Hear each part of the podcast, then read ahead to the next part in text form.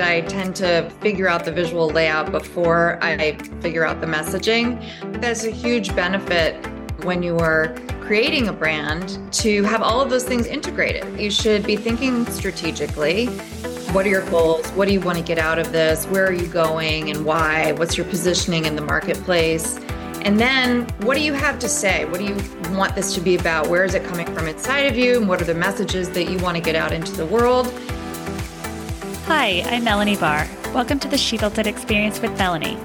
Join me as I talk to women who have successfully built it, a career and business that they love. We dive into the topic of how they built it and talk about everything from having the courage to make career leaps to the details of how to lead effectively, create successful teams, implement strategies for growth, and infuse tech innovation. Magic happens when we focus on the part of ourselves and our business that brings us joy. So let's dive in. Thank you for joining us, Susan. You are the CEO of Susan Meier Studio and a personal branding expert who helps women define their brand strategy and create distinctive messaging. What caused you to create your business, and how do you empower clients today? First of all, thank you for having me. I'm really happy to be here. I started my business 12 years ago. I had worked in a number of branding agencies, started my career in management consulting. I'm a visual artist as well. And so, one of the reasons that I wanted to run my own shop was because in larger firms and agency world, typically strategy and design, words and visuals are done separately. And that's not really how my brain works. In fact, I tend to figure out the visual layout before I figure out the messaging. There's a huge benefit when you are creating a brand to have all of those things integrated. You should be thinking strategically. What are your goals? What do you want to get out of this? Where are you going and why? What's your positioning in the marketplace? And then what do you have to say? What do you want this to be about? Where is it coming from inside of you? And what are the messages that you want to get out into the world? And then the reality is that human beings take in information visually. Writing copy in the absence of thinking about how it's going to be delivered just doesn't work as well. From a practical perspective, at the time I had really young children and I wanted to have control over my time. And I think everybody's thinking in that way. And there's a lot more flexibility in terms of working at home or working remotely. But at that time, there really wasn't. So I knew that working for myself would be a great way to have control over my schedule and be able to be the parent that I wanted to be and parent at the times I wanted to parent, but still work full time and do the work that I wanted to do. It's interesting when you say visual artist and thinking about what it looks like visually before the copy and what it is you want to say. So interesting to think about it in that way.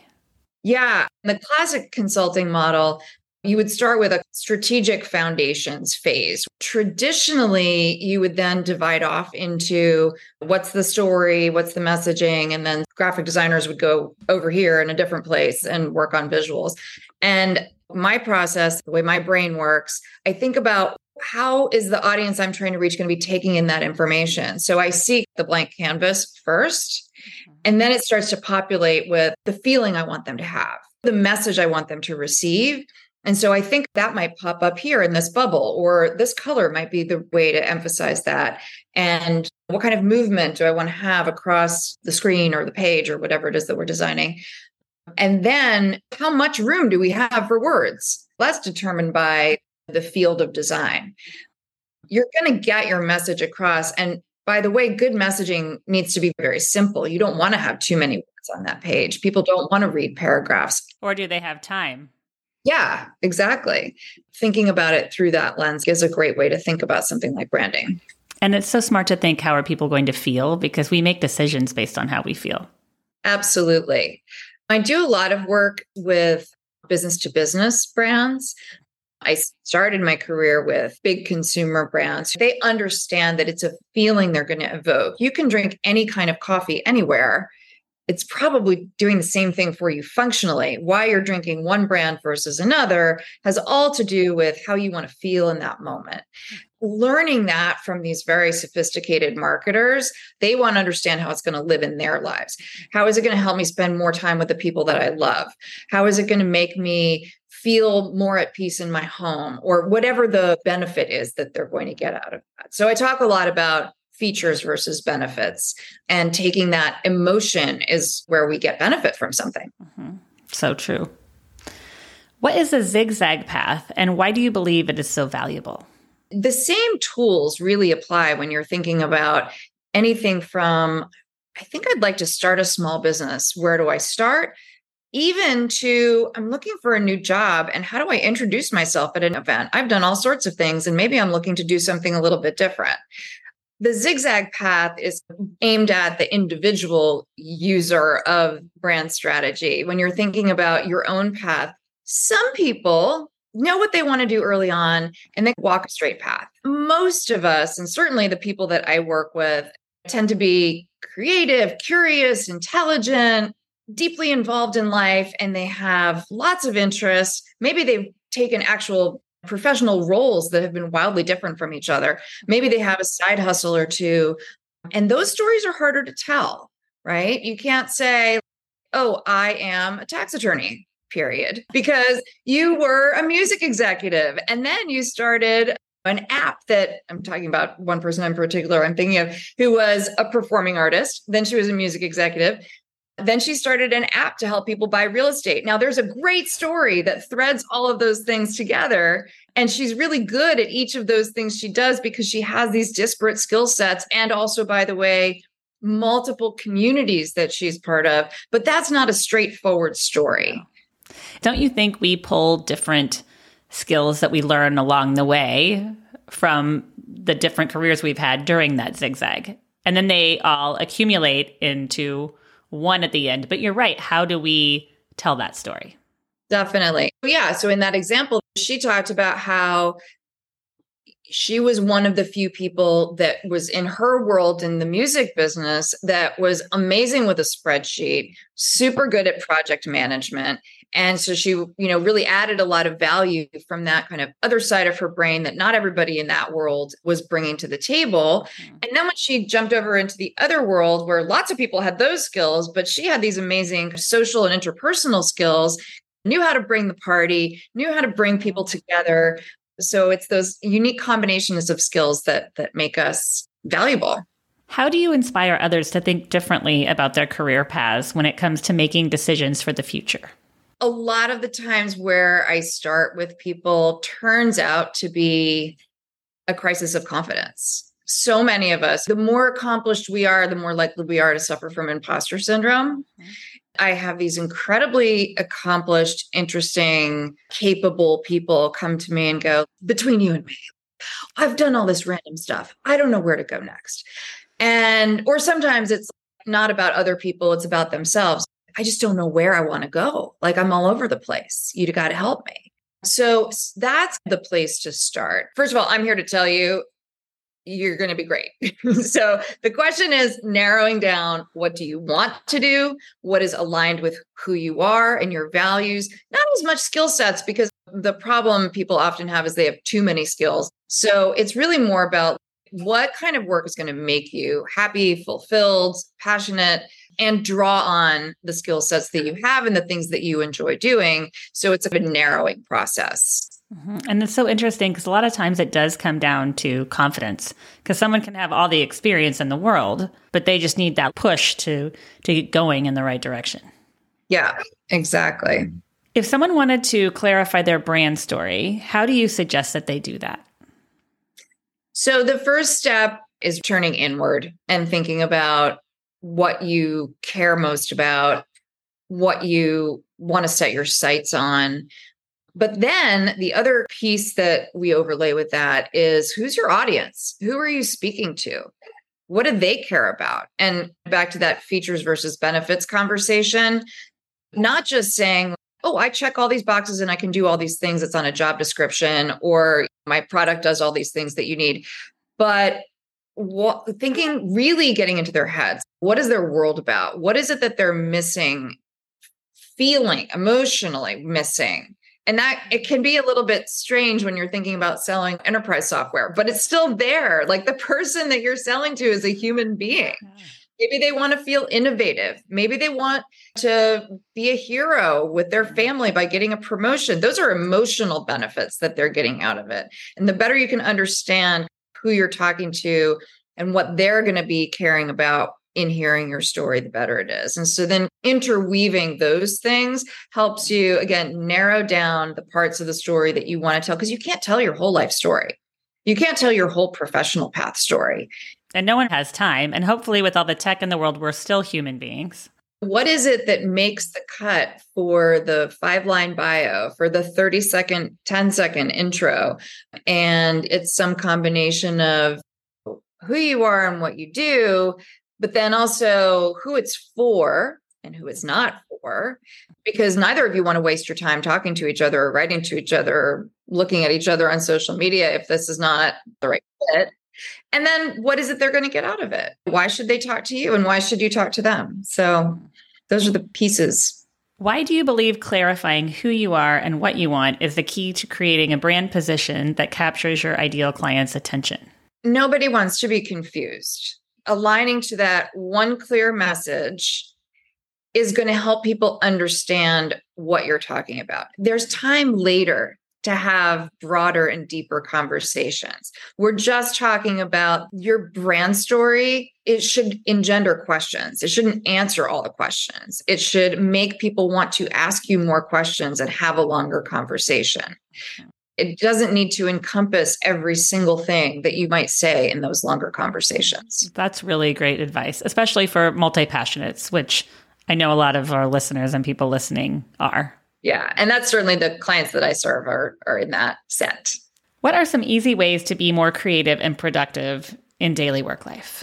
There's processes, and then there's also just quick tips and tricks. So, the quick tips and tricks are, and I, I, did a little project during the pandemic with a photographer friend of mine where we interviewed creative folks in their studios or homes or workspaces and talked to them about what elements of their workspace were helpful in making them more creative and productive or creatively productive. And there were some really clear themes that emerged. One was nature. So it could be as simple as having a vase of flowers at your desk and you're in an urban environment or in a room with no windows, or as expansive as I work on my back porch in my place that has an incredible view of a river and a forest, or that I take a walk, that I take a break in my day and I move outdoors and I'm in fresh air and there's a grassy path. This human need for nature, that's also been very well documented by academics, creativity researchers, turns our brains on. Natural light does the same thing it transports us and brings our brain out of the mundane, like checking my calendar and updating my client list, and brings a fresh way of thinking to your brain.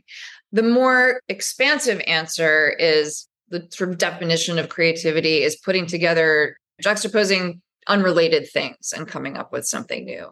So, what can you do to get yourself into that mindset? Some of the things that have been proven to work and that I find work very well in, in my experience are ironically clearing your brain. So things like meditation or going for aimless walks with no intention other than just to move your body, getting into your body with things like yoga or running or things that take you out of your brain actually help your brain. And there's science behind this too. The hippocampus activates only when the brain is at rest, right? And that's the part of the brain that sparks new ideas. So that is a, a really great tip and also a nice lifestyle change, right? We can all be a little less hard on ourselves if, in fact, we're being productive by taking a walk. That's good news. I love this conversation because recently I just started doing the 10 minute Peloton meditations in the morning and at night. It is so true how with technology today, we're standing in line somewhere. We don't always take that minute. We always have something to take our attention.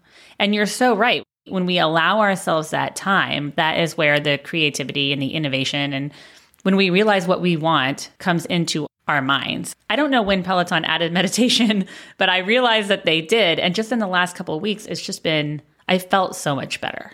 That's great. Yeah.